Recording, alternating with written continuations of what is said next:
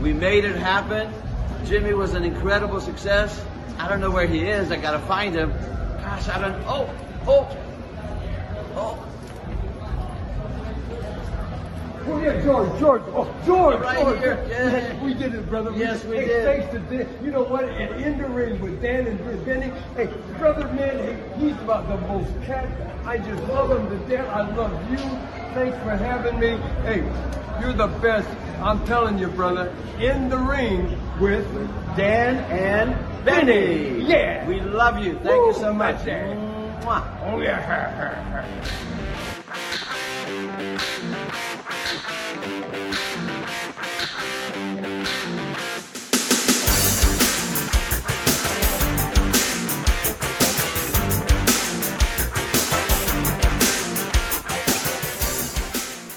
Hello, friends, and welcome to another edition of Dan and Benny in the Ring. I'm Dan Sebastiano, joined as always by the original Long Island Iced B himself, Benny Scala. Benny, how you doing, buddy? Dan, you know, it's second time this week, uh, two days ago. So I think, uh, and as you know, my my ongoing contract renegotiation. So this this is just going to add some more money to my pay packet, as they said in Willy Wonka. Right. Well, when. Uh, As long as you're not, you don't get the, uh, what did they call it? The future endeavor. You should be okay. Yeah, the F E. F E. Well, um, like you said, we're recording this on a Thursday, so we're going to have a lot of fun. We got uh, a lot of good stories to go over, a great story to tell from our guest. Benny, why don't you tell everybody who the uh, third man in the picture is tonight? Well, well, this gentleman's been with us so many times that I had to consult with our accounting firm of, uh, I think it's Haskins and Sells. Oh, it's not Duty, Dewey, Cheatham, and Howard? Well, yeah, I think maybe, yeah, maybe that's that's who it was. But uh, just to see how many times he's been on the show. But he's always welcome, and it's always a great time. And uh, the author of uh, Minnesota's Golden Age of Wrestling, From Vern Gagne to the Road Warriors, the professor emeritus of wrestling, uh, George Schire. George, welcome back to Dan and Benny in the Ring. Thank you, Benny. You know, I thought about the emeritus thing, and I think that means you've passed on. I don't know, but thank you. I've uh, I've never that'd been be the posthumous professor. The only one that ever really called me professor, when I think about it, was my great grandmother, sweet little Czechoslovakian lady who was, I think, if she was five foot tall, that was exaggerating. She always had a kerchief on her head and the long sack dress. I mean, this was many years ago, you know. She came from the old country. Man, she'd go off in this Slavic language, and I wouldn't understand the things she said, but she was the sweetest lady. And she, when I was five, six, seven years old, she called me professor. So maybe I really am. See? Good to be on with you guys. What are we yes, going to do? Well, with the plan, we always start, whenever we have guests on, we always start with the same question about – you know, the we always say it's like because the snowflake, because everyone is different. Everyone's answer is unique. And Benny and I got to talking, and, and we had pitched some ideas to you. The, the first question we always start with is about how you got into wrestling, when you became a fan, when you transitioned from fan to working.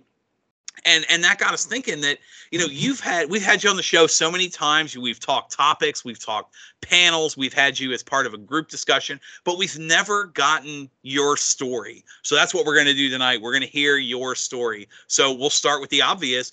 What was it that got you into wrestling and to become a fan in the first place? Here's a story of a man named Bruce. um, you know, it's interesting when you ask that because I know so many people that are my age, and I'm, I'm going to be seventy-two in a month, folks. Benny told me he's sixty-eight, so I got four years on him. And he revealed your age, too. You're, you could be my kid, Dan.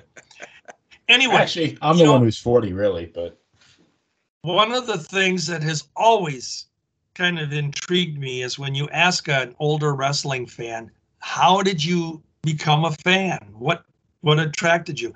And the thing that's always amazed me is most of the people will say it just came about by accident. And there's there's various stories, and they'll, and they'll tell it.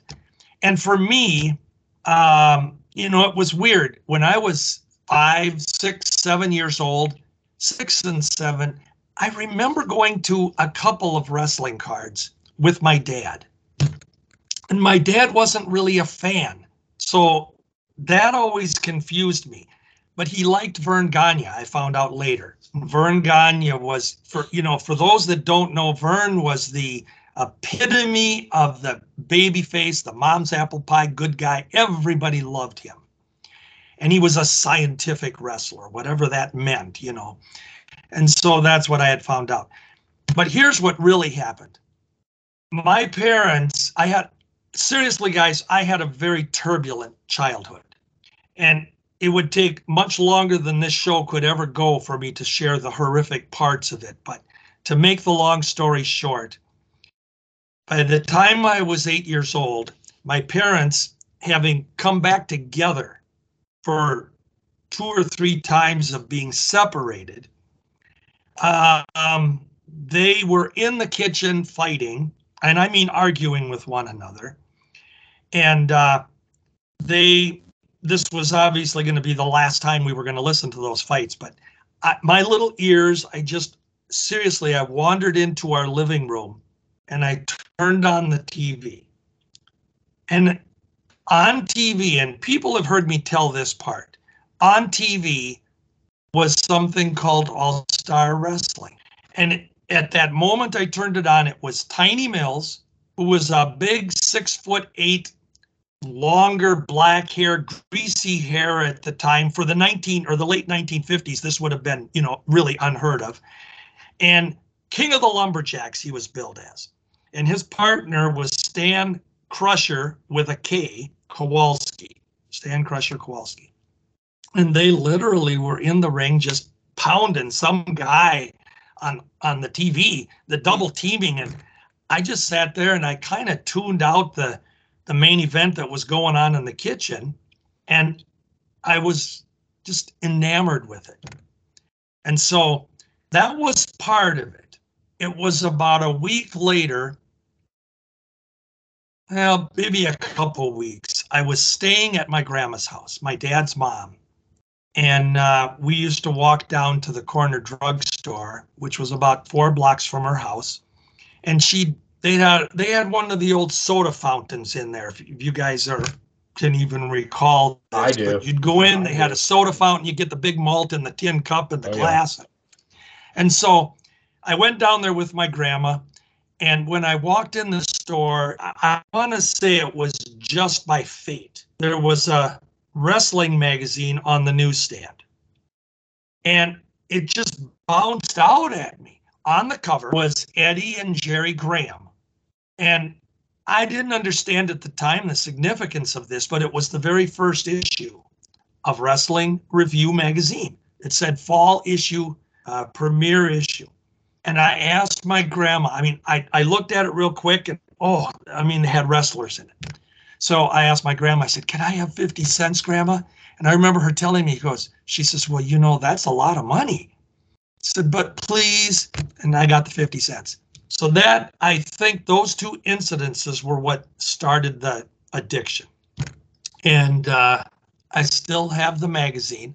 My parents got divorced, and that's when more of the turmoil in my childhood went on, because we had, uh, it was a mess with the kids. I was the oldest, and the oldest of six kids at the time. I was eight. And uh, my mother was pregnant with one while this happened. Wasn't my dad's. That was part of the problem. Mm. Uh, one of the kids that was supposedly my dad's wasn't his. I mean, it wow. was the, it was just a mess. So you can kind of see where all of the turmoil was. Well, the bottom line was is that my dad was going. My mother didn't want us. Literally, she told us she didn't want us. And we got beat around a lot. In today's world, I think she'd probably be in jail for some of the things that she did. I mean, we got hit with sticks and belts and spent time sleeping on the floor in the closet with no food, and and uh, and it would go on for days. You know, it's just that's just the way it was. So story goes, the court said that my dad had to take the kids. They got divorced, and he had to take the kids that were his. And it was me, my two sisters, and a, a little brother. Uh, the little brother was in actually in Children's Hospital, suffering from malnutrition. He was two years old, and gives you a hint again to what my mother was right, going right. through. So anyway, long story short, my dad didn't have a place for us. He didn't have a house. He didn't have any place. He he lived, he was living in a room, renting a room of a person that owned a house, one of the people he worked with. And so he had no place for, for kids. So we all ended up going to different foster homes. And uh, I ended up being in foster homes, three different foster homes over a course of uh, a three-year period going forward. And this is where the wrestling became, continued to be my friend. I continued to talk my dad into buying me the latest Wrestling Review or the Wrestling World. Bless his heart, he took me to a few cards over that three-year period. And then I'd be in the foster home, and I was in, in the foster homes. The only thing that I can say that was was weird about it is that I never felt welcome. I was in someone else's family, and a couple of them, there were kids there that teased me. They were a little bit older. They didn't want me there. I understood it. I was invading their territory. You know, it was just, so it wasn't good. And that's where the wrestling uh, kind of became something that I would just look at the programs that I got from the matches, or I'd look at the magazine, and I'd look at them over and over. And so that's how small it started. But um, once I got with, uh, finally got with my dad when he bought a home in three years later and had the four of, or the, yeah, the four of us come together. Um, I ended up being the babysitter. I was twelve years old. My dad worked two jobs. Go to one, come home, and go to the other. We never saw him. So the reality was is that he gave us a home or a house over our, a roof over our head, but it wasn't really a family because he wasn't there. We didn't have a mother, and uh, we pretty much were on our own. And I had sisters, you know, the others were a year, two years, and six years younger than me. And I became the babysitter, and I didn't like the role, and I was kind of in charge. So I suppose from a, I think from a logic standpoint, I could have become a bitter, delinquent person, you know, lashing out. I think I would have had reason to, I don't know. But it was always wrestling that I could watch on television. And we had wrestling on two days a week in those days. It was Saturday nights and Monday nights. And again, when he could, my dad, I'd beg him, could you, could we go to the Saint Paul Auditorium? Could we go to the Minneapolis Auditorium? Oddly enough, he took me to Minneapolis more times than Saint Paul, and I didn't understand that because Saint Paul was closer and more convenient to get to from where we lived. But anyway, that's that's really what started it, guys. The, uh, the addiction that I could just release myself into wrestling. And, and the, the hard part was, is I, I'll be honest, and I don't, I don't, I have not told this to too many people in my life. When I was going to school, um, word got out that we didn't have a mother in the house, which was very not normal for the sixties. You know, usually if parents got divorced, the kids stayed with mom. Well, this was the reverse, and we had no mother. And uh, some of the kids in school, they found out about that. There were a couple of kids, they They, uh, as kids will do, they picked on me.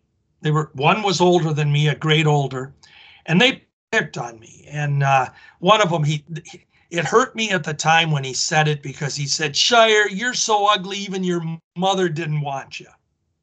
And you know, when you tell that to a to a twelve-year-old or a thirteen-year-old, yeah, that's it stung.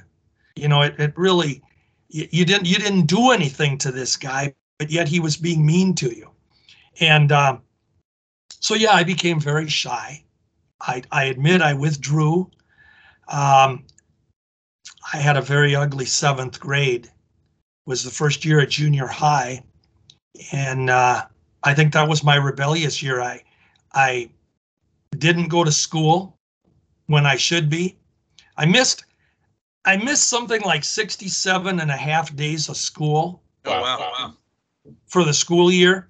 And I got so far behind in my schoolwork that uh, I, I was I was getting D's. I got F's, but I got mostly D's. I didn't turn homework in. I I just didn't do it. And I got, this is where the turning point came. And I tell, I, actually, I'm kind of enjoying telling this because I, I don't really talk about this. Um, when, when time for seventh grade to end came, I had been so far behind in my work that technically I shouldn't have passed. I, I was a bad, bad kid. Mm-hmm. And there was, and, and this is where I learned a very valuable lesson, lesson. And I, I've carried this with me my whole life, because I think people come into our lives, and I look at role models, and most people think of a role model as that is somebody special, somebody who does great things and somebody who's famous. And, and I have role models that have been bad people, and I've learned from them. Learn what not to do. So with right, backing right. up, with my mother being the way she was, and let me state, let me just state this. I have long ago forgiven my mother. She has passed on, and I have no malice towards her at all. I've tried to rationalize in my head that she just wasn't capable of dealing with all the kids and everything that happened, and she was twenty-nine years old when all this was going on. I've just left it that way and said, I got to move on. But here's what happened in seventh grade. I shouldn't have passed. And I, the principal called me into his office, and I can almost hear him. T- I can almost hear him telling me this. He says, Schire, you should not even pass. He said, I don't believe for one minute that you were sick, that you missed school because of illness. He said, I think you just goofed off. And he says, quite honestly, you're a loser. He's telling me this is the principal. Now, I think today they'd probably, do, you know, you wouldn't be able to do that either in today's P C world. I don't yeah, know. No, he'd be fired. Exactly. It'd be, it'd be a lawsuit. But he did this. He said, you're a loser. And here's where the role model thing comes in, and, and the lesson. He made me mad. And I and I was mad in a different way, though. I'm listening to him. And when I walked out of his office, and I passed, I went on to eighth grade. But all for most of the summer, I was just simmering. What a jerk, I'm thinking in my mind he was. What, what an idiot. And I wanted to get even with him. This is a thirteen-year, fourteen-year-old mindset. I wanted to get even with him. And I, I came up with a perfect plan. I'm going to get even with him. I'm going to go to school every single day next year. And I'm going to do all my homework, and I'm going to do my work. Okay, I was going to get even with him. Well, here's the deal. I went, I started perf- I started my perfect attendance route. And a minute ago, I mentioned my, my uh, Czechoslovakian great-grandmother to you. In October, the middle of October of the eighth grade year, and so we're about a month and a half into the school year, my great-grandma dies, and I loved her so much. She was just very special, and her funeral was off one hundred miles away, and I wanted to go, but I sacrificed it. I said, I can't, because I was still going to get even with Mister Corliss, the, the principal. I'm going to show him. So I went to school. End of the school year, here's the deal, guys. I, to show him and teach him a lesson, I had, I didn't, I, I didn't get a lot of A's, but I got B's and C's. A lot of B's. I was on the B honor roll for a while. Big improvement, though. And I had perfect attendance. So at the end of the school year, now I'm going to get even with him.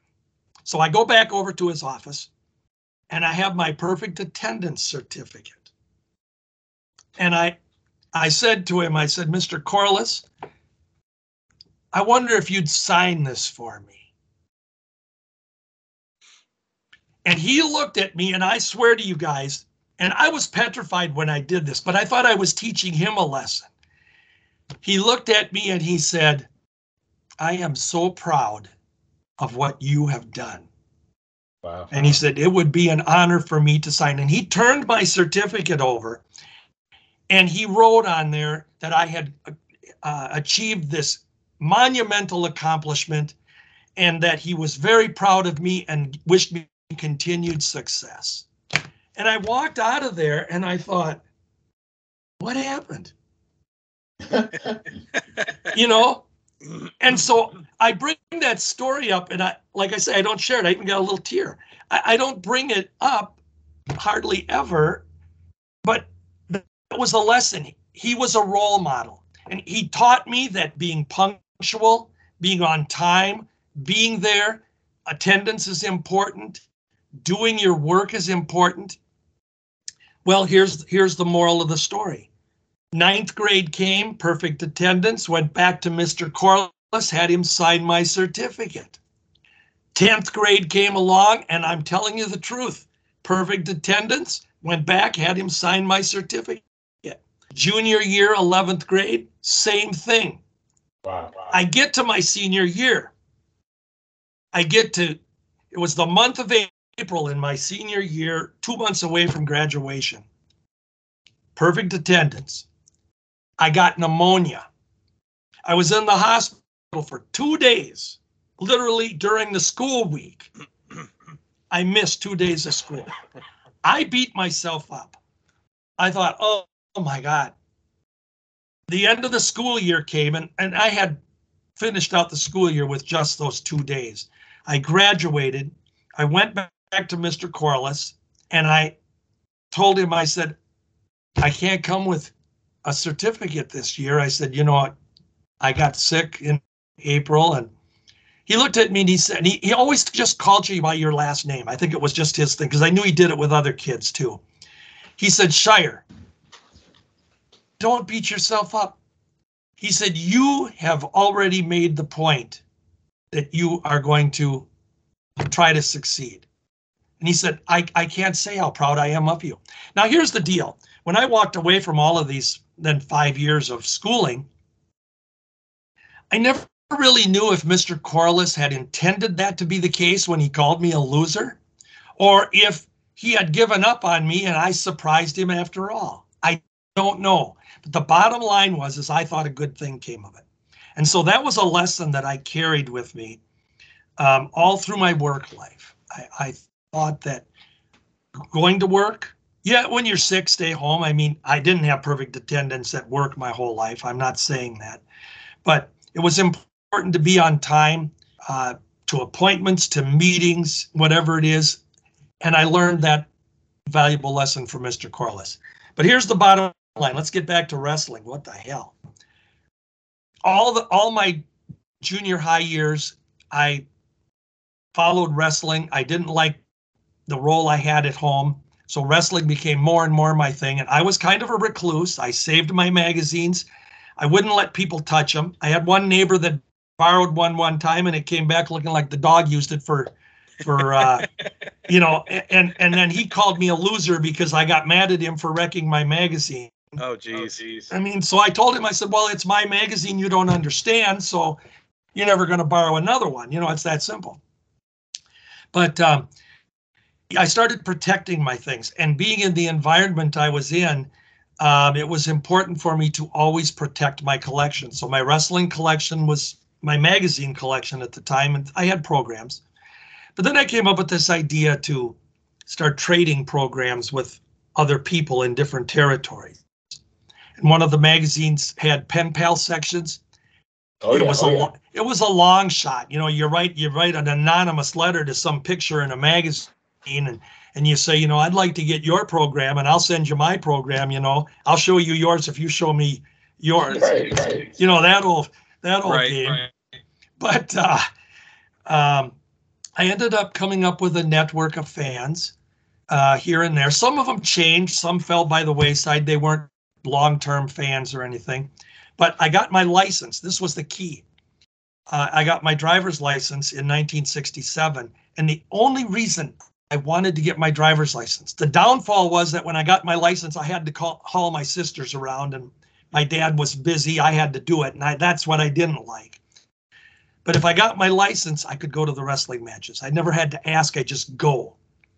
And so I never missed Saint Paul. I never missed Minneapolis. And every once in a while, I'd hear about a card in Hastings. I live in Minnesota, folks that don't know that. Hastings, or I'd be in, uh, you know, Little Canada, wherever they had a card. and I could go to these small little shows. And so uh, th the bottom line was is that in the Saint Paul Minneapolis Auditorium in nineteen sixty-seven and sixty-eight, I'd go to the matches and I'd buy ten programs or fifteen programs. And they were only the four-page pamphlets at the time. I think they cost, they were a dime or fifteen cents, I don't remember, fifteen cents. Um, I'd buy ten or fifteen of them, and I'd have, a, I'd bring a bag, a plastic bag, and I'd have them on my lap, and I'd protect them, you know, and I'm sitting in the corner, uh, a corner row right around ringside. I had the same seats. Marty O'Neill, our T V wrestling announcer, and he was the ring announcer at the cards. Um, short story on Marty O'Neill, he was a tremendous athlete in his day, wasn't a big guy. He went into radio, he was he played Little League baseball, and uh, very, very athletic person. He went into radio, was the D J, got into All-Star Wrestling way back in the fifties and stuck with it. So Marty's the ring announcer. Well, the more I'm at the matches, you know, on a regular basis, I'm a regular face, and Marty would come down the aisle before the card would start, and he started to say, "Hey, young man, how are you?" Hey there, hey there, guy, how you doing? And hi, Marty, and that's all it would be. Well, this went on for a few months. Uh, Marty, during the intermission of the one of the cards, he came over to me one time and he said, "I got to ask you a question. I noticed you buy a pile of programs. What, you know, why?"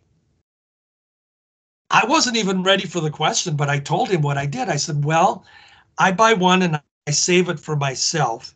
And I said, then I send, you know, I got one for, I got somebody in Saint Louis that sends me the Saint Louis program, and somebody in Tampa, Florida will send me the Tampa, Florida, and so on. I went down and he literally goes, "That's very interesting. I never thought anybody would think of something like that. I didn't realize people do that." And I said, "Well, that way, Marty, I know what's going on in all the other cities."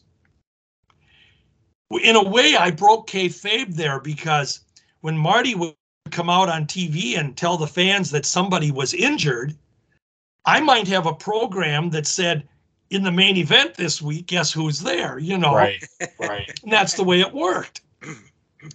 And uh, Marty then said to me, he says, "Hey, I'm I'm driving down to Ortonville this week for a wrestling card." They were called spot shows in the day. These little gymnasium cards, smaller town, and they'd only have three, maybe four, but usually three matches on the card.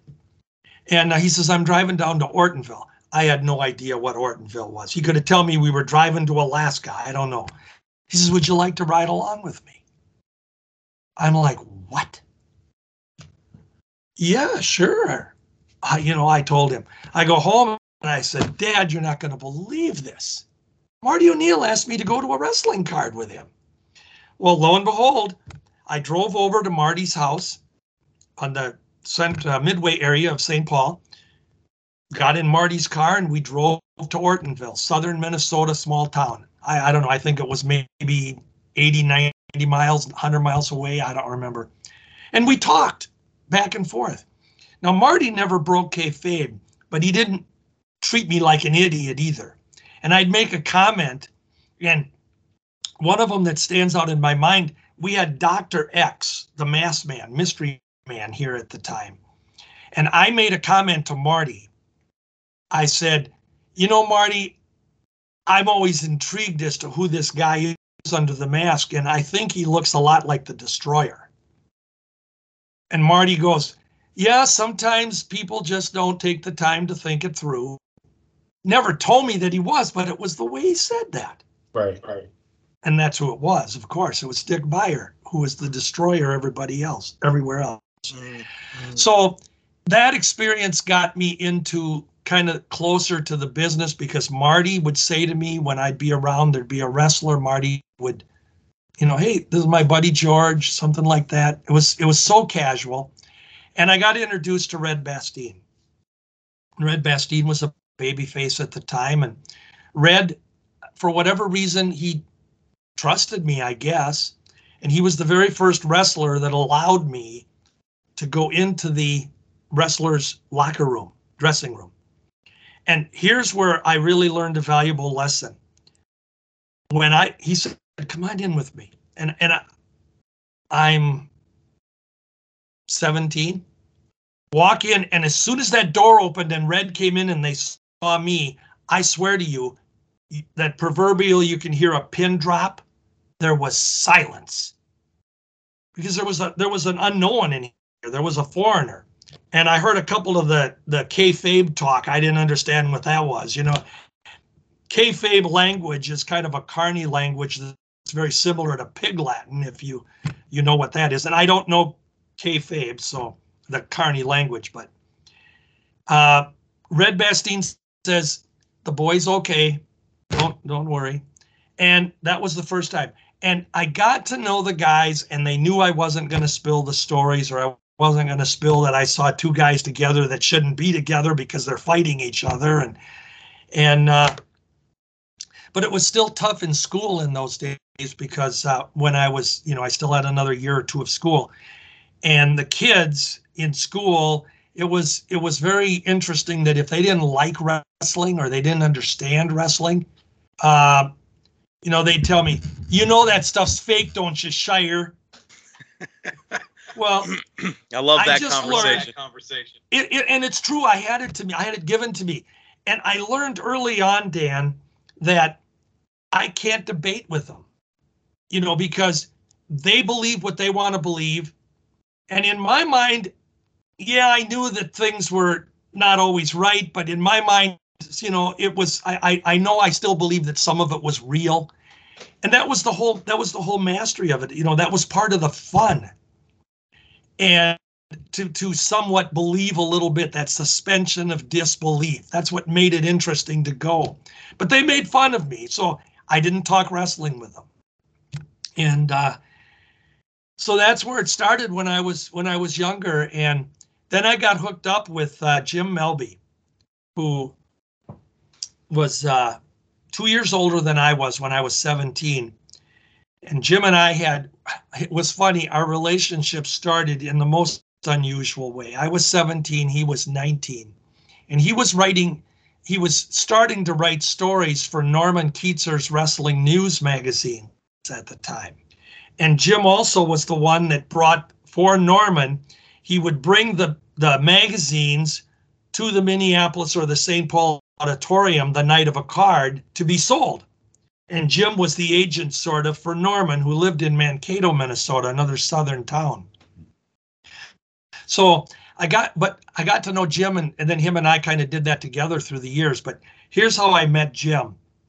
There was a, I went to one of the wrestling cards in nineteen sixty, late nineteen sixty-eight, and there was a, for, for its day, it was state of the art. By today's standards, it would be crude in publishing style. But it was a magazine called Mat Mania. And inside the magazine, it was it was very interesting to me. There were stories and pictures of wrestlers from different territories. And, and more so than the, than the newsstand magazines, in that they were pictures of stories and stories of the wrestlers in the Midwest and the A W A. Well, the magazine was fifty cents. I bought it. I went home. I was paging through it, and I just thought, this is the coolest magazine. Well, there was a subscription form. So I took the subscription form, filled it out, sent in my five dollars. I remember I went to my dad, and I said, Dad, can I have a check? You know, I didn't have a, I was seventeen years old, I didn't have a checking account. So I said, Dad, can I have a check for five dollars, and I want to make it out here? So I did. Sent off my subscription. Well, I went to another wrestling card after that. There was no there was no Mat Mania magazines being sold. Several months went by. Never never heard anything about my subscription. And I thought, God, this is weird. You know, where's and, and to me in that time frame, five dollars was like, this guy just took life savings here, folks. So one day I go to the mailbox and I get this stapled at the top, bunch of pages. Went off on one of these. I don't know if you, I remember when I was in school in the principal or in the secretary's office, they had this machine that would print stuff, and it was the Ditto machine, type, Ditto machine, right? The, yeah, the, whatever you called them. And it was very crude. Well, that's what this was, a pile of papers stapled, and it was called RASLIN results. And I thought, well, that's, they don't even spell RASLIN right. It was spelled R A S L I N with a, uh, what's the punctuation above the S? Doesn't even know how to spell RASLIN. Should have two S's, I'm thinking. And I look through this. Well, when I get to the first page, I'm getting the explanation that Mat Mania is no more, that uh, Bert Ray, who was the Mat Mania editor, had decided to give it up, and Jim Melby was taking it over. And this was the new format. And it was small little four sections on each page of wrestling results. I was livid. I looked at this and I went, what? Paid five bucks for this, for this. Yes, it was horrible.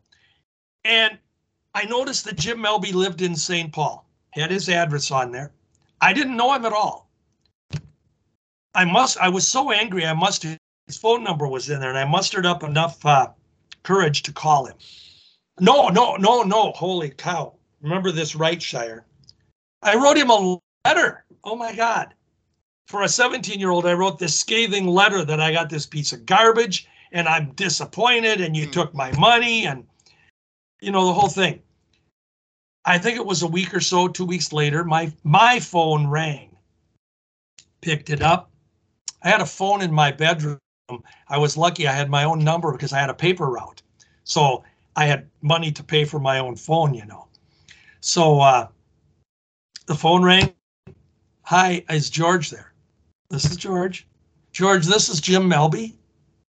And I, I remember I just went, oh, no. Oh, no. Because I did. I was nasty. I wished I'd have saved the letter. I blasted him.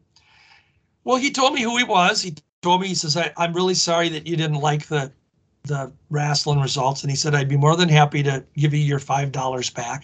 He says, but I noticed you lived in Saint Paul, and I just wondered if you ever went to any of the cards or anything here. I said, yeah, I go all the time, and we talked. He became a fan in nineteen sixty. I became a fan in fifty-nine, was when the kitchen main event was going on between my parents. And uh, we we had similar stories. We found wrestling kind of the same way, you know. And so Jim says, well, if you'd ever want to, you know, go to the matches together or something, you know, let me know. And literally we talked on the phone for two hours. Well, long story short, Jim became literally one of my very, very best friends. And I started working uh, with him to take the, mag the Wrestling News to the auditoriums. Uh, Jim and I would drive down to Mankato for spot shows. We go to Redwood Falls, another southern town, spot shows. And then I started driving. You know, we'd go to Omaha, Nebraska for a card, and we'd drive to Indianapolis for a card. I mean, I had a license, had a car. Why wouldn't we do it, you know? So that was where that started. And then Norman had me do a couple of stories for Wrestling News. In those days, he didn't have you put your name on them. So you'd write a short story, and it might just be a half a page thing or something. But um, I had many stories that I wrote that didn't have my name on them, so it never got credit for it. But then I had a chance to do some Wrestling Review, Wrestling Monthly uh, stories, actually got paid for them. And when I got out of high school, when I graduated, I wanted to uh, technically go into radio or journalism. It was kind of a combination thing. I loved writing. So I never got a degree in journalism, but I took journalism classes at one of our local junior colleges. And then I went to broadcasting school. I graduated from that. I never went into radio because of the instability of the, the business. Mm-hmm. And wasn't long after that, a couple of years, I got married. Then we had a baby, bought a house. I can't just pack up and go to Timbuktu on a moment's notice at a T-Buck station. So I didn't go into radio. Ended up doing a little more studying, got my insurance licenses, went into uh, uh, banking and finance, and with insurance it helped. And so that was my career. But I always stayed close to the wrestling, and I kept writing. And that's when I got to know the wrestlers, and they would tell me things. And irony falls back again because the wrestling results taught me that results Wrestling results are so cool. when I started really looking at them, I thought, this is interesting, because I could pick a wrestler and look at old wrestling results, maybe from the beginning of his career, and just follow him through. And it was, wow, in this town, he wrestled against this guy. And in this town, maybe two nights later, he was teamed with this guy. You know, in this town, he was billed under a different name in, you know, at this time period. And he was a bad guy. But then all of a sudden over here, he was a good guy and he had a different name. And all of that with results came together for me. So I started going to libraries. Whenever I'd go to a town, if I went to Omaha, I went to the Omaha Library. And I'd go through old newspapers and look at Omaha results. Uh, I went to Lincoln, Nebraska, and did the same thing. Wherever I'd go, I'd go to their libraries. Started spending time in my uh, local Saint Paul libraries and always going through newspapers, coming up. And I'd pick a guy or a town that I knew they were in, and I'd search the newspapers. And that was the old-fashioned way to do it. You know, today people got it easy. They can Google something and it's on the internet. The only thing I warn people of all the time is that a lot of times that stuff is not accurate. It was, you could rely on the newspaper clippings back in the day. But that's how I got involved in wrestling. It, it's just something that became, it just started eating me up. And so the long story short on it, guys, and then I, I, if you got a question or two hundred you want to ask me, um, go ahead. But many years in my life, I learned how not to be a bad parent. I wanted to be a good dad. I wanted to be a good uh, husband. And, and when I'd go to bed at night, that's all I'd pray, pray to God to, to give me. Let me be a good dad. And if I die and the kids tell me I was a good dad, I was a success. My wife says I was a good husband. That was, then I was a success. And I learned that because my mother was lousy. My dad, my dad, bless his heart, was a great man, but I, I we he just was never around. He he gave me nothing to, um, never went to anything at school, never was involved in anything I did or any of the other kids. And it taught me that I had to be involved with my kids. I wanted to go to their concerts. I wanted to go to their school events. Um, I wanted to be there when they celebrated something, to their softball games or whatever it was. And I ended up with a great wife who understood my wrestling hobby, that I was nuts, and that every day I was involved with something, writing, researching, um, going to some convention, W F I A con re reunions and Cauliflower Alley clubs and you name it. And, uh, But the whole thing was is that even in with all those things, you know, there are times when life weighs on you. I had job issues, uh, things that went wrong with work, dealing with people. And like everyone else, we in the early years, you know, we had bills. We had times when, where do we get the money to pay this? And, you know, it, it all comes together. But I realized that uh, I learned a lot from people that didn't. My dad never did it right. He he filed bankruptcy four times. Four. Wow. And, and it was because he couldn't manage money. He, he he just was awful. And at seventeen years old, I'd be sitting down with him with a piece of paper, and I'd be writing down what his income was, what his bills were. And my God, Dad, you got money all over the place, and you're not paying the bills. You know, and then I go into that type of a business. I went into the loan business, and that's what I did, managing and teaching, training, and uh, for lending for thirty-five years. So kind of on-the-job training from my dad. So I learned from people that did the things wrong. And then I learned with wrestling, whenever my life was tough, whenever there were times when I'd come home from work and I'd just tell my wife, I'd say, I need to, I called it decomposing. I need to decompose. And I'd go up, take my suit and tie off, and just go to my wrestling room for half hour, come back out, and the world's in sync. And strangely enough, I tell you that it's like a, it's like a, a, a drug. And I do that to this very day. Um, when I have a tough time, just let me soak in wrestling. And I go into my room, I can pull out some files, or I can do some research, or and I do it every day. I've now been retired from my job fifteen years, and I've loved every minute of it. I did not uh, leave my jobs hating them. I loved my work. I loved my training. I loved my lending. I loved the people. I loved management that I was in, but um, I loved retirement a lot better. And I have, uh, I don't think there's been a single day that went by in the last fifteen years that I haven't done something involving wrestling.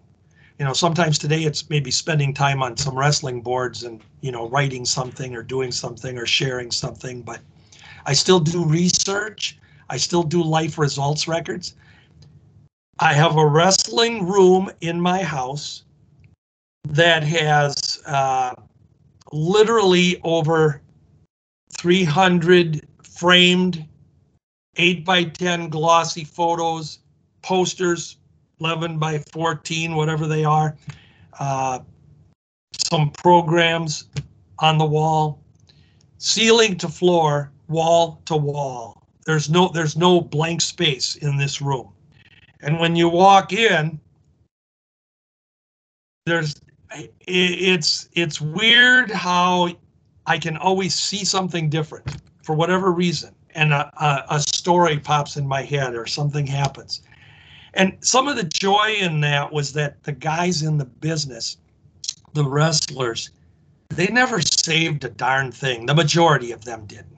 They didn't save a program from a town they were in. They didn't save their publicity photos. They didn't save the wrestling magazine that had them on the cover or a story in it.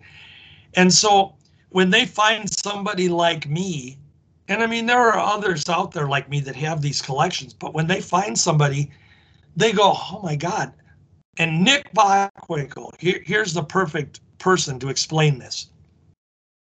Nick would come to my house, and the very first time he walked into my wrestling room, and he walked in and he stopped in the doorway, and you had to know Nick to appreciate Nick. He had this wry sense of humor, and he had a grin that he could give you.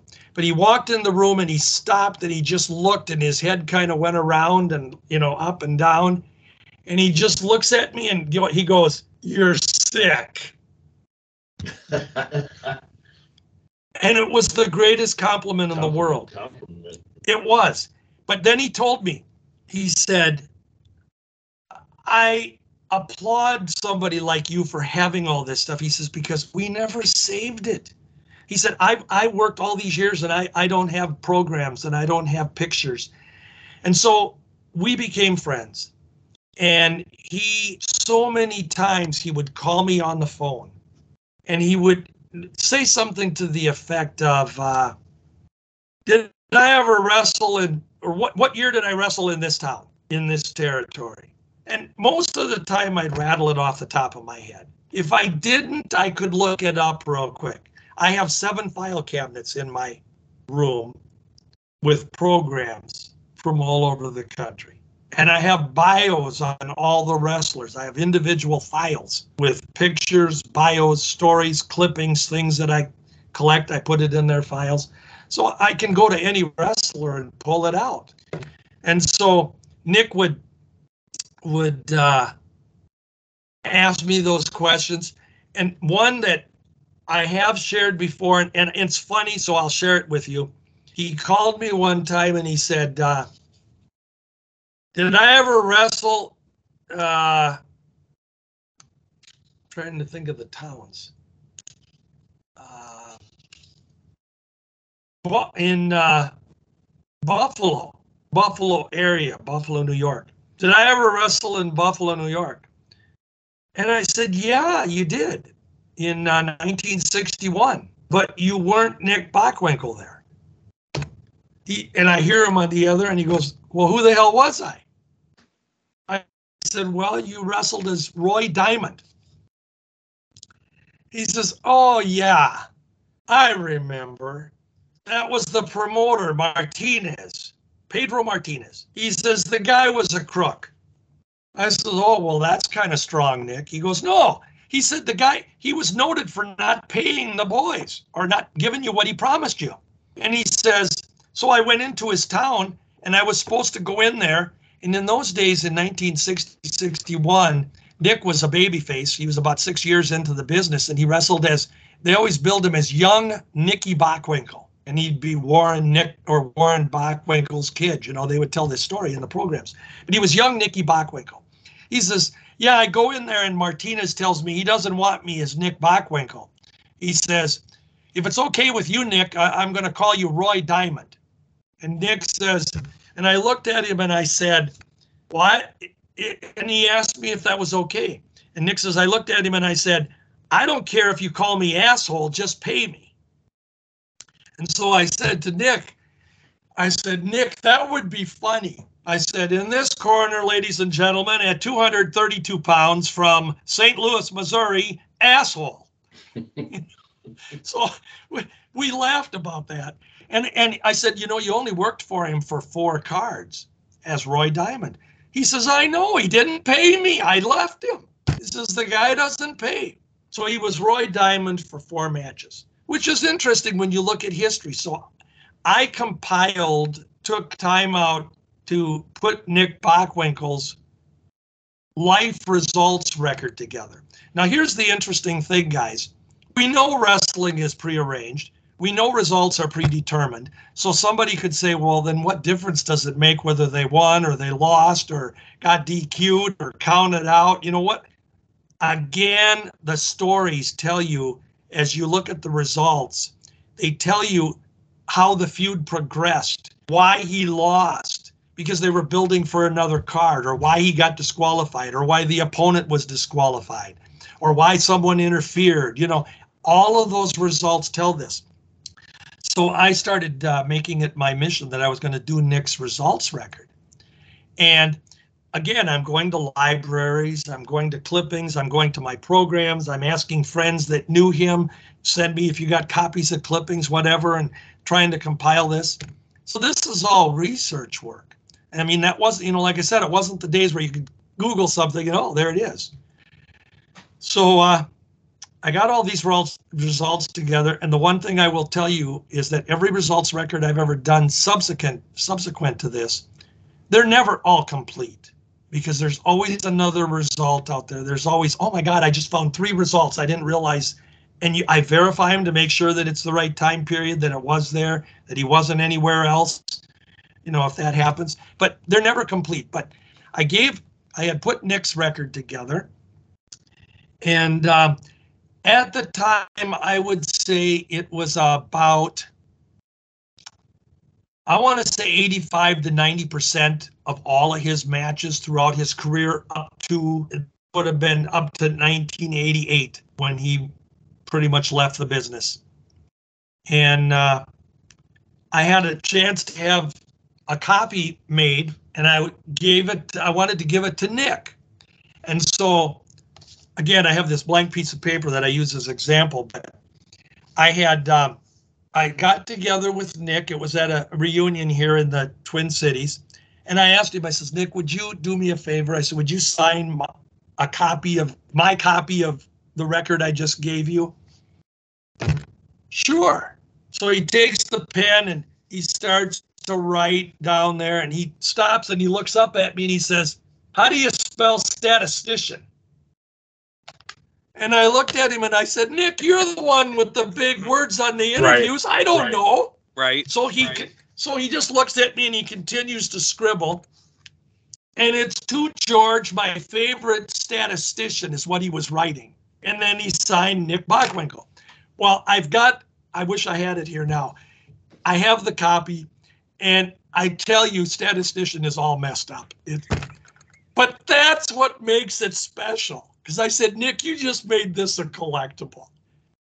And because Nick would come out on his interviews and he'd use these big words. Oh, yeah. That, you oh, know, yeah. He had you running out to get the dictionary to look them up as he's talking. And he did this on purpose just to, you know, be sophisticated. So that's why that was special. And uh, one of the things that happened to me when I was um, two months away from graduating from high school, we had a, the wrestling office was going to uh, run a card in Cottage Grove, Minnesota, where I lived. And it was at my high school. um, the Cottage Grove Police Reserve were doing it as a fundraiser, and they knew that I liked wrestling. So they asked me if I would go to the wrestling office with one of the officers and if we could try to work out getting a wrestling card. Sure. So I go in. I knew I knew at that time Bill Cazzisto, who was what they called the matchmaker for the Minneapolis Boxing and Wrestling Club. And I knew Wally Carbo. But I dealt with Bill Cazzisto that day. We walked in, and again, I'm a eighteen-year-old kid. Walked in, but Bill knew me, and I said, we want to kind of talk about doing a wrestling card. And, uh, okay, got some dates. We got a date together. We were going to hold the card. Um, this was actually, we went there in February of nineteen seventy, and two months later in April was when the card was going to be. So two months before I graduated. Um, he asked me, Bill Cazzisto, he says, have you got any idea, you know, any wrestler, wrestlers that you're looking that you'd like to have on the card if it's if it can be worked out? Well, we had just come off of a, a big feud in the Minneapolis and Saint Paul auditoriums, the big arenas. Pepper Gomez had been feuding with Doctor X. And they had now kind of stopped the feud and Doc had moved on. But I said to him, I said, well, would we be able to get Doctor X on the card? And I said, it'd be great if you could ha- we could have Gomez. He says, well, we'll see what we can do. We'll check the calendars. I think he's, we probably worked that out for you. Okay. So I I felt really good. You know, I, I kind of just suggested a main event here. And then uh, as we got closer to the date, my card was going to be, uh, I always have to remember this, it was going to be Gomez versus Doctor X, and it was going to be Blackjack Lanza versus Bob Windham, and the opening wow. match, remember they only had three car or three matches on a spot show, the opening match was going to be Kenny Jay versus... Um, a guy named Lee Madsen. And Lee was a veteran wrestler who was kind of in the downside of his career. So basically we had two low-level wrestlers in the uh, thing, in the match. So we get to the night of the matches. We're in my gymnasium. I get to be the ring announcer. Now that was cool. That was going to be the first time I was going to be a ring announcer. And I was excited. And uh, it, I, I I know I have this vengeful vengeance side in me. There were kids in school that always laughed at me. I told you when I followed, you know that stuff is fake. Well, there were a few of them that were in the gymnasium that night, and I took delight in knowing that I was the ring announcer, and they were just a fan, you know, or whatever. But here's the deal. We get about fifteen minutes before the card, and things are going well. I'm sitting at the table by ringside, and somebody come out, I have no idea who it was. He says, they want to see you in the locker room. Okay. So I go back to our gymnasium. It's my high school. Go back in there. And they had, you're familiar with the, the with the way the lockers were. They'd have a bench and then a, another bench. They were in an L shape. Right. Well, I go in there. Here's Doctor X with his mask sitting on one bench. And then on the L side, right in front of him is Pepper Gomez. Well, break kayfabe, folks, you know. I said, okay, you know, I that I had not met Doctor X before this. I had never talked to the guy. But he evidently was the one that was in charge at the show, kind of the guy in charge. He says to me, well, we got a problem. And he's talking in his normal Dick Beyer voice. He's got a voice that was just, you could pick him out of a crowd anywhere. He says, we got a problem. He says, Gomez here can't wrestle. He's uh, got an inner ear infection, and it's his equilibrium is off. Now, here's the deal. Gomez was there. So I took it upon myself to mentally think, all right, I'm going to take this as being real because Gomez really is here, and he's just not feeling well. And uh So Doc says to me, so he's not going to be able to wrestle. And I'm kind of like, okay. He goes, well, that's not the only problem. He says, Lanza's stuck in Chicago. He's not going to be here. Now, that one I picked out right away. I said, okay, this is the typically Mister Plane connections from Chicago. They used to pull that all the time, you know. And, but then I thought, oh, my God, okay, Lanza's not going to be here. Then Doc come up with his, he just kept talking. He come up with the perfect plan. He says, so here's what we're going to do. Now, I got I got to make sure I get this right. He says, we're going to have, oh, boy. We're going to have X and Windham. He says, we're going to have me and Windham versus Jay and Madsen in the main event. It'll be a tag team match. And then we'd have two, we'd have two preliminary matches. Windham would go against Jay and X would go against Madsen. That was the way he wanted it out. Well, I thought about that, and I swear to you, I don't know where I got the guts, but I looked at him and I said, could we do it a different way? And Doc says, I don't care. What do you want to do? I said, well, could we put you, meaning Doctor X, could we put you and Madsen against Jay and Windham? And he looks at me and he's looking through the mask. He goes, yeah, we can do that. I said, and the reason I want to do that is because that way we've got a main event guy on each side, meaning Windham and Doc. Okay, that's what we're going to do. So that was the card. So I walk out. Now we're right at eight o'clock. The match, the card was supposed to start. I got to go into the ring. And I remember I had to announce to the crowd that Pepper Gomez wasn't going to be there and that we were going to adjust the crowd. They booed me. I had I had like twelve hundred, fifteen hundred people booing me. I, oh, I no. felt like yeah. I... Got heat, got heat. I did, I got heat. And so I, I immediately said, hey, I'm only the messenger here. I said, we've got a good card. It's going to work. And I told them what we were going to do. Well, I don't know that it sounded good on paper to some of these folks, but I will tell you this. The card went off without a hitch. The tag team match, I swear to you, Lan, or, uh, Windham and Doc and Jay and Madsen, they made that match so good. They worked. They worked hard. And Doc and Windham, I mean, they just, I, I just sat back and I thought, I was happy. I said, I made this match. I, I just promoted my first card. And I was, I was, wow. I was happy with wow. it. Well, after the card was over, I went back and I was able to thank Doc and Windham.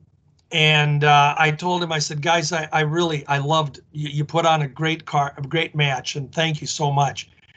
And, and Doc, he thanked me.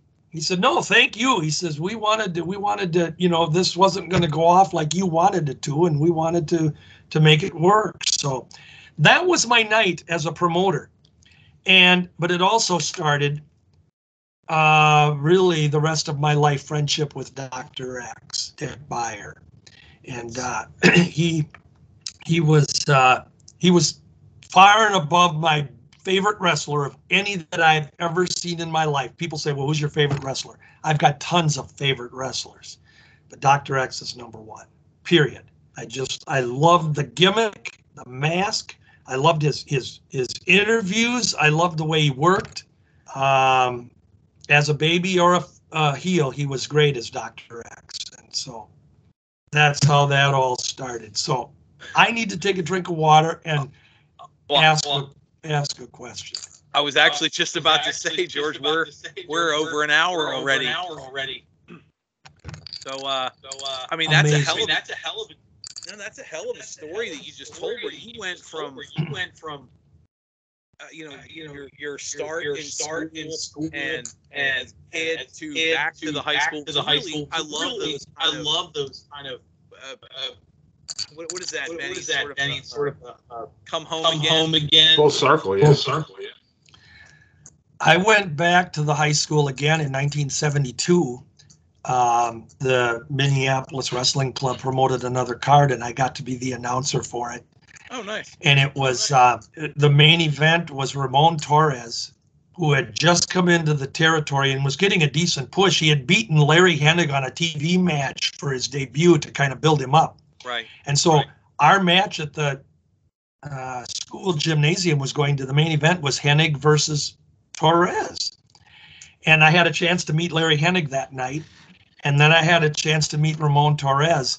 And fan clubs were a big thing back then for wrestlers. And I was talking with Torres, and he had just come off of Uh, a year earlier, his brother Alberto had died after a match in Omaha, and uh, Ramon and I were talking about that, and uh, I ended up starting a fan club for him, for Ramon Torres. So that got me into the magazines, and then eventually I was doing fan club columns. And so it all evolved where eventually I was around the business enough where the guys knew me, and they learned to accept me. And so many of them became my friends. And, you know, Larry Hennig, um, I remember I was with him about a week before he died. I was with him all day at an event here in Robbinsdale. And, and uh, a couple of days later, he called me after the event and he thanked me on the phone. He thanked me. He said, "I wanted to thank you for putting me over at this event." He said, "and for always being there for me and the and the boys." I got off the phone and I told my wife, I said, "That was Larry that just called to thank me." I mean, it was, you know, I don't get paid for this stuff, but it, it, that meant more than money could give me. Well, sadly, that was the last time I talked with him because uh, it was just like a, a few days later he passed away. And that that really hurt. I mean, I was blessed that he had called me, and it was almost like I thought later, you know, maybe he knew, and he was just, but anyway. So, you know, those friendships. Doctor X was at my house. Oh man, sitting at my desk talking about different wrestlers and telling me stories. Nick Bockwinkel had his sixtieth birthday party at one of the local country clubs here in Uh, Minnesota, and uh, you know, this goes back to ninety-four, but he had his sixtieth birthday party, and of all the wrestlers and the friends that he invited to this country club, I was there. And uh, he said later, "You earned the right to be here." Nice. I think that says it all. Absolutely. Absolutely. Wow. Well, wow. Well, George, as George, we, as we Wrap up wrap for the up night. For the night. Sorry, I'm sorry. I'm trying to echo. The echo. I don't hear as, we wrap, as we wrap up as for we the wrap night. Up for the night. Uh, uh, we're gonna get, we're to, gonna your get book, to your but book, Benny, but Benny, you haven't you had really had a chance to say really anything tonight. Final anything thought to you. Final thought to you. Well, well, and George kind of touched on it at the very end, but that he became, you know, from a fan to an actual part of the business, and he formed these lifelong friendships with men like Bockwinkel and and uh, Dick Beyer, and I believe he also had a very close friendship with uh, with Kenny Jay, and it's just, just that's really what this is all about, the bonds that were formed. You know, Benny, the, the interesting thing was is that back in two thousand, when I was going to the Cauliflower Alley reunions, um, Dick Beyer, Red Bastien, and Nick Bockwinkel told me that I had to be on the, they wanted me on the board of directors of Cauliflower Alley Club. And they said I had earned a right to be there. Now, this isn't bragging, but this is, This is a moment when you say, you know what, I'm I'm humbled. And I went into the room for the first board meeting, and at that point in time, I'm sitting at a round table with Bockwinkel, Beyer, Bastien, Penny Banner, Lady Wrestler, uh, Killer Kowalski. Wow. Uh, there was a, a former wrestler, Tom Drake, was there. Uh, Dean Silverstone, who was a promoter in the Pacific Northwest, Carl Lauer, who had been a promoter for years, and there were a couple of others. And I'm in awe that I'm like, holy cow, I'm the only fan here. And again, they told me that I earned the right. And so this is something where I tell you, I haven't made a lot of money doing my wrestling research over the years and everything. I, it, it just, That has never been the motivation. But ten years ago, when the Cauliflower Alley was going to recognize me with the Jim Melby Historian Award, Jim passed away in oh seven, and I was on the board, and uh, we talked about doing a, a, a historian award in his honor, because he was like the king of the historians, and he had taught so many of us about results and research. I never intended that I would get this award, but we got to twenty thirteen, and they called me, and they wanted me to have the award, because they said I deserved it as well. So I'm, I'm at the Gulf Coast reunion a month before, and Dick Beyer is there. And I went up to Dick and I said, Dick, I was wondering if you'd do a favor for me. I said, you know, next month I'm going to get the Historian Award at Cauliflower. He says, yeah, I know. And he's got this grin on his face. And I said, well, I was wondering if you would uh, maybe do the honors and be the presenter for me, because we got to choose our presenter in those days. On the table, my hand is sitting like this. Dick took his hand and he put it on mine, and he says, it'd be my honor to do that for you. That was bigger to me than the award. I mean, I was like, oh my God. And that had come full circle, because as I said, Dick was one of the first guys that I really got to know in nineteen seventy. And so two months or a month later, two months later at Cauliflower, he got up at the, the lectern and uh, he put me over, made me sound like the second coming of the Lord, you know, to the wrestling business. And I am forever grateful to him. And uh, so, yeah, those are those are the things that makes it worth it to be a fan, but more so to be trusted and to know that I had that little bit of insight. You know, and I had other adventures in wrestling. I mean, I had a chance to be a heel manager for an independent group and so on, you know. It, that'll it, definitely that'll be a uh, story for part two. Part two. George, well, before we let you go, my, George Schire, uh, Minnesota's Golden Age of Wrestling, from Vern Gagne to the Road Warriors. Uh, Amazon, anywhere books are sold, as well as the A W A record books. Uh, do you have any social media or anything else you'd like to plug before we wrap up tonight? Well, let me say this about the books. Amazon, yes, for all of them. The A W A record books, um, I'm my personal stash of those is limited, and I'm not ordering any more, so they're going to be faded out eventually. But the Minnesota's Golden Age, at Amazon, Barnes and Noble, if you like.